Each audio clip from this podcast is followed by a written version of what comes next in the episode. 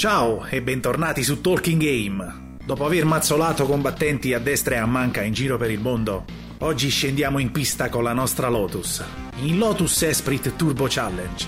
Parliamo di un simulatore di guida concepito dalla Magnetic Files e pubblicato dalla Gremlin Graphics nel 1990. Per quanto mi riguarda, uno dei migliori giochi di corse automobilistiche di quel periodo. Gioco che ho avuto il piacere di conoscere grazie al mitico Amiga di casa Commodore. Ogni tanto, quando spolvero il mio Amiga 500 Plus, ancora provo a stracciare il computer. Ma bando alle ciance e andiamo al dunque. Saliamo a bordo della nostra Lotus Esprit rossa, unica vettura di colore rosso su 20. Come 20 sono le posizioni da scalare per piazzarci sul gradino più alto del podio. Ci sono due modalità di gioco, giocatore singolo e due giocatori. In entrambe le modalità giocheremo in split screen, uno sopra e uno sotto. E devo dire che quando si giocava in due non ho mai notato rallentamenti o scatti strani. Il gioco fondamentalmente è stato incentrato sulla sfida uno contro uno. Come vi dicevo prima, anche in modalità single player ci troveremo questa schermata in split screen. Nella parte inferiore però troveremo questa Lotus Esprit ferma ai box e in manutenzione. Apro questa breve parentesi perché effettivamente come scelta non l'ho mai capita.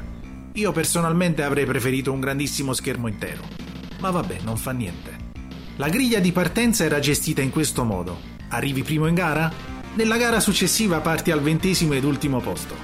Arrivi secondo? Parti al diciottesimo posto, eccetera, eccetera. Vi dirò, in parecchi circuiti sono partito molto spesso ventesimo, e non lo dico per vantarmi, ma ero un discreto manico. In totale su Amiga giocheremo 32 circuiti, ed hanno un ordine fisso, quindi non possiamo scegliere dove gareggiare.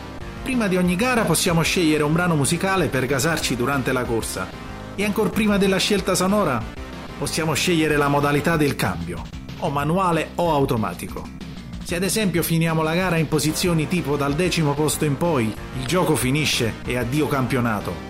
Durante le gare a volte è necessario fermarsi per un pit stop carburante, visto che non tutti i circuiti hanno la stessa lunghezza.